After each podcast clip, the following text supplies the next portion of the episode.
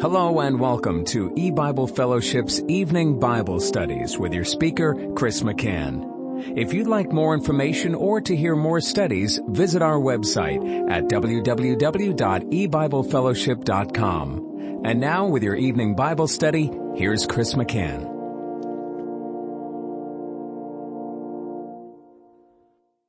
Good evening and welcome to E-Bible Fellowship's Bible study in the book of Genesis.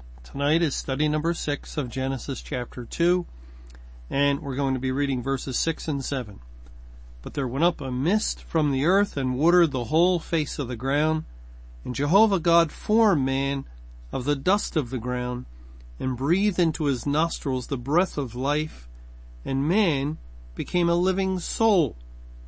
Now as we've been going on verse by verse in the book of Genesis, we've seen that God has been describing the literal, the actual creation, the beginning of all things. This is the historical record of the beginning of the earth. Forget um, what scientists, many scientists today say. Forget what schools teach concerning evolution and, and before that the Big Bang and, and all that. It's all nonsense. It's all utter ridiculous nonsense that comes forth from the mind of men. Here is the truthful, faithful record from the one who, uh, who knows, the one who created and who formed the world and formed man God himself, God that cannot lie, is giving us the record.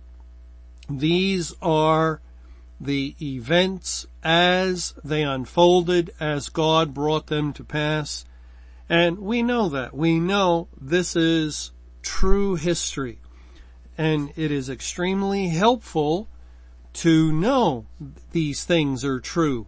That man comes forth made in God's image and, and God is our father as he called Adam's name, uh, Adam and, and so forth.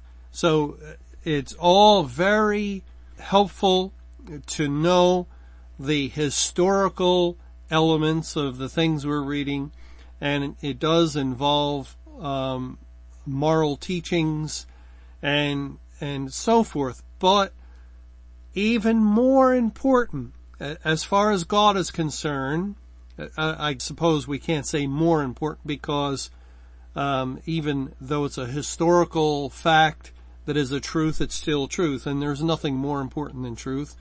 But of supreme importance to God is the deeper spiritual meaning of the things that He is declaring that uh, of the of the events that he is um, relaying to us as he gave this information to Moses thousands of years after the creation, but he gave it to him um, perfectly. There's there's no mistake here of any kind.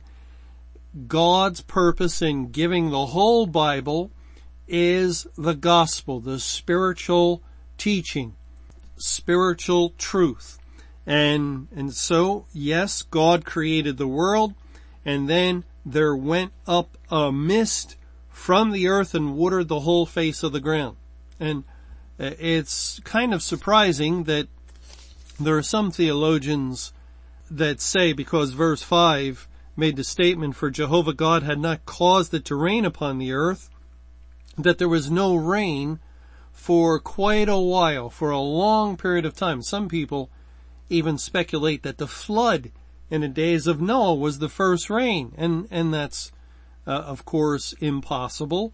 It it uh, God here is telling us that uh, He put the same process in place at the very beginning as verse six precedes verse seven, where God formed man of the dust of the ground, and therefore in the first week of creation, God caused um, this mist to go up from the earth and the whole face of the ground was watered.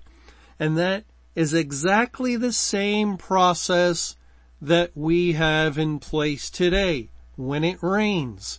It's the distillation process. As we read, this word mist is um, Hebrew uh, word, uh, Strong's number 108, and it's only found one other place in the Old Testament in Job chapter 36. It says beginning in verse 26, Behold, God is great and we know him not, neither can the number of his years be searched out. For he maketh small the drops of water, they pour down rain according to the vapor thereof, which the clouds do drop and distill upon man abundantly. And there the Lord is giving the process. He's describing the process for rain. That um, he makes small drops of water that pour down rain according to the vapor thereof. And the English word vapor is a translation of the same Hebrew word translated as mist in Genesis 2 verse 6. So according to the mist thereof, the rain falls uh, upon the earth. The clouds do drop and distill upon man abundantly. And, that's exactly how rain occurs today. And, and so as God is telling us, there went up a mist from the earth and watered the whole face of the ground. Well, the, the vapor went up into the clouds and at a certain point, then the clouds poured down rain, just like they do today. And so there was rain uh, early on, and it would have been necessary for there to be rain for the plants to grow and flourish and and the flowers to bloom and the fruit to come forth. There there would have been a need for rain, and God caused it to rain, not only on a section, but upon the face of uh, all the ground. He watered the whole face of the ground. And uh, in those uh, days of perfection, there would have been no drought anywhere. everything would have been uh, in perfect operating condition, working perfectly, and the water would have fallen on the earth in every area. In our world today, because it's a cursed world, we have some areas that get an abundance of rain, uh, often more than they need. Other areas uh, do not get enough rain, and and so it's uneven as the rain falls across the face of the ground, of the face of the earth. But not at that time. There, there was no cause. Everything again worked exactly as designed with the original creation. All was good and, um, this produced an even dispersion of the rainwater and, and so everything grew. But again, we're interested in the spiritual things, the, the spiritual truth. And notice here in Job 36, as God goes into more detail here concerning the mist, in verse 27, he maketh small the drops of water. They pour down rain according to the mist or vapor thereof. And the word drops is um, a word that's 5198 in Strong's Concordance, and it, it it's only found uh, one other time but this word is related to, uh, very closely related to 5197. They have the same consonants. They almost have identical vowel pointing except there's one slight difference with one vowel. So they're very closely related and uh, 5197 is also translated as drop in um, Job chapter 29 and in verse 22. After my words they spake not again, and my speech dropped upon them. And this is Job, who had said back in verse 1 of chapter 29 was continuing his parable. Job is a type of Christ. The, the whole book of Job is a historical parable pointing to the suffering of the Lord Jesus Christ. And so when, when it, it's, when Job refers to his speech dropped upon them, and, and then notice verse 23, and they waited for me as for the rain, and they opened their mouth wide as for the latter rain. Because Job is a picture of Christ, Christ is the Word, the Word drops upon men as the rain. That's the equivalency that God makes in the book of Isaiah. In Isaiah 55, the Lord says in verse 10, for as the rain cometh down.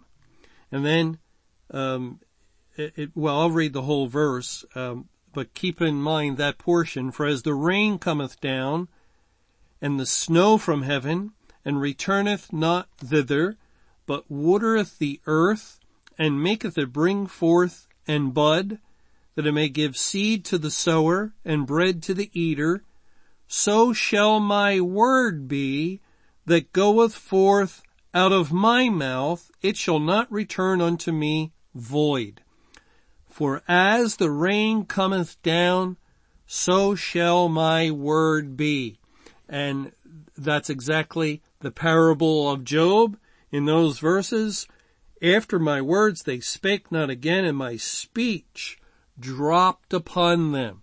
Like God uses that word drop to refer to the small drops of rain. It, it's not coincidental. It's not accidental. This is the same God who um, intricately designs the things we see around us in the creation, who intricately design man.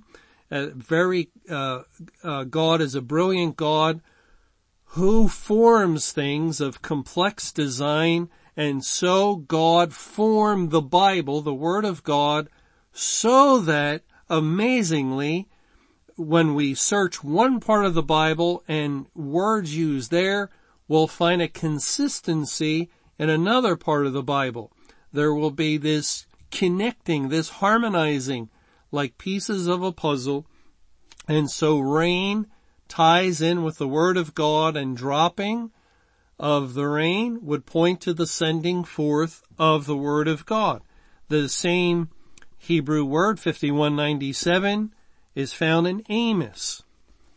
In Amos chapter 9, in verse 13, it says, Behold, the days come, saith Jehovah, that the plowman shall overtake the reaper, and the treader of grapes him that sow a seed, and the mountains shall drop sweet wine, and all the hills shall melt. Here, it's referring to wine, but the word drop is really pointing to the same thing. The, the, um, coming forth or coming down of the word of God, the gospel. In Amos 7 and in verse 16, it says, Now therefore hear thou the word of Jehovah. Thou sayest, prophesy not against Israel, and drop not thy word against the house of Isaac. You see, here um, is what theologians call, and this time correctly, Hebrew parallelism. God will make a statement in the first part of a verse, reword it using some synonym, and, and then say it again in the second part of the verse. And so, hear thou the word of Jehovah. Thou sayest, prophesy not against Israel. So prophesying not against Israel is the same as drop not thy word against the house of Isaac. Drop not and prophesy are equivalent. They're synonyms. And, and, and so To prophesy is to drop the word, to drop the word like the rain. This word drop in Micah chapter 2 is translated as prophesy. In Micah 2 verse 6, prophesy, and every time we read the word prophesy in this verse, it's that same word that was translated as drop in the other verses. Prophesy ye not, say they to them that prophesy. They shall not prophesy to them that they shall not take shame. Prophesy not. Of course, that's what um, the people who are not God's people want from the people of God. They want the people of God to stop. And uh, when when God opens up information about the end of the church age, those within the churches say, "Don't say that. Prophesy not." Or when God opens up information about the shutting of the door of heaven on May 21, 2011, you have all kinds of people that say, don't say that. Dare not say that. Prophesy not. And uh, to prophesy is to just declare whatever truth the Bible is declaring. To speak it forth. And, and so here prophecy and dropping, because it's that word drop, are one and the same. In Micah 2 verse 11, if a man walking in the spirit and falsehood do lie, saying, I will prophesy unto thee of wine and of strong drink, he shall even be the prophet of this people. And even the word prophet in that verse is that same Hebrew word 5197. He shall even be literally the dropper um, of this people, the one who drops, uh, it, because it relates to the word that comes down from above, and that's why rain is such a good picture of the word of God. It's water, and it's water that falls from above us. Uh, uh you know, as you're outside standing in the rain, um, there's there's no shower uh, spigot above us. Uh, you just look up and you see the sky and yet water is falling upon you, wetting you, and, and that is a good illustration of the Word of God because the Word of God comes down from above and comes to the earth to where men dwell and God's Word falls as the rain but accomplishes the purpose that God sent it forth to do in the spiritual realm in the hearts of men. In the day of salvation, God's word wrought salvation. In the day of judgment, God's word brings the wrath of God and, and that, um, is the purpose that God would have it to accomplish. Well, uh, let's let's go back to Genesis chapter two, and uh, again in verse six. But there went up a mist or a vapor from the earth, and watered the whole face of the ground. And that's another picture of God sending the gospel. It falls on the ground. It falls on the dust of the ground. And then in verse 7, and Jehovah God formed man of the dust of the ground and breathed into his nostrils the breath of life and man became a living soul. And there, there was a caller this week who uh, had an interesting thought of connecting verse 6 to verse 7 spiritually. And we can see how they would be related. First, the rain falls and waters the face of the ground. And what's the next thing we read? Jehovah God formed man of the dust of the ground. That, that, that is, he rose up from that ground that had received the water, the word of God. It's a, um, a picture of the word of God forming or creating the, the new man, the, as Adam was a new man, Adam was the, the creature that God created. Yes, and, and Adam was created good. Well, uh, in, in Adam being without sin, in Adam being a new creature, he can also be a type and a figure, yes, of Christ, and we've talked about that, but also of the, the people that God saves.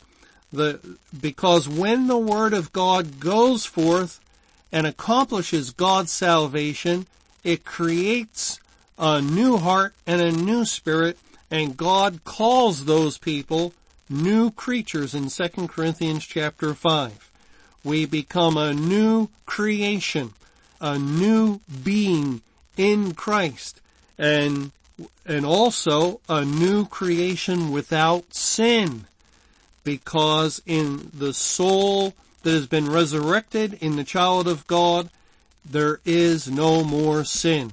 There is no evil of any kind. It's a new perfect creation within the spirit, within the soul existence of the sinner that has um, had the atoning work of the Lord Jesus Christ applied to them, and and so they now have been formed. So we can look at it that way um, as far as individuals, but also collectively. Collectively, the formation of Adam as a result of the rain can point to the body of Christ, to the, the entire body of Christ as all those that um, are God's elect that that uh, did become saved form that one body of the Lord Jesus Christ. And and how did they become saved? Well, God speaks of his program of times and seasons, his periods of rain. The rain is the sending forth of water from heaven. There was the early righteous rain in the Old Testament, and then the, the early rain that fell during the church age and produced the first fruits, and then the latter rain that fell during the second part of the Great Tribulation and saved the great multitude. And, and when you put it all together, that's everyone.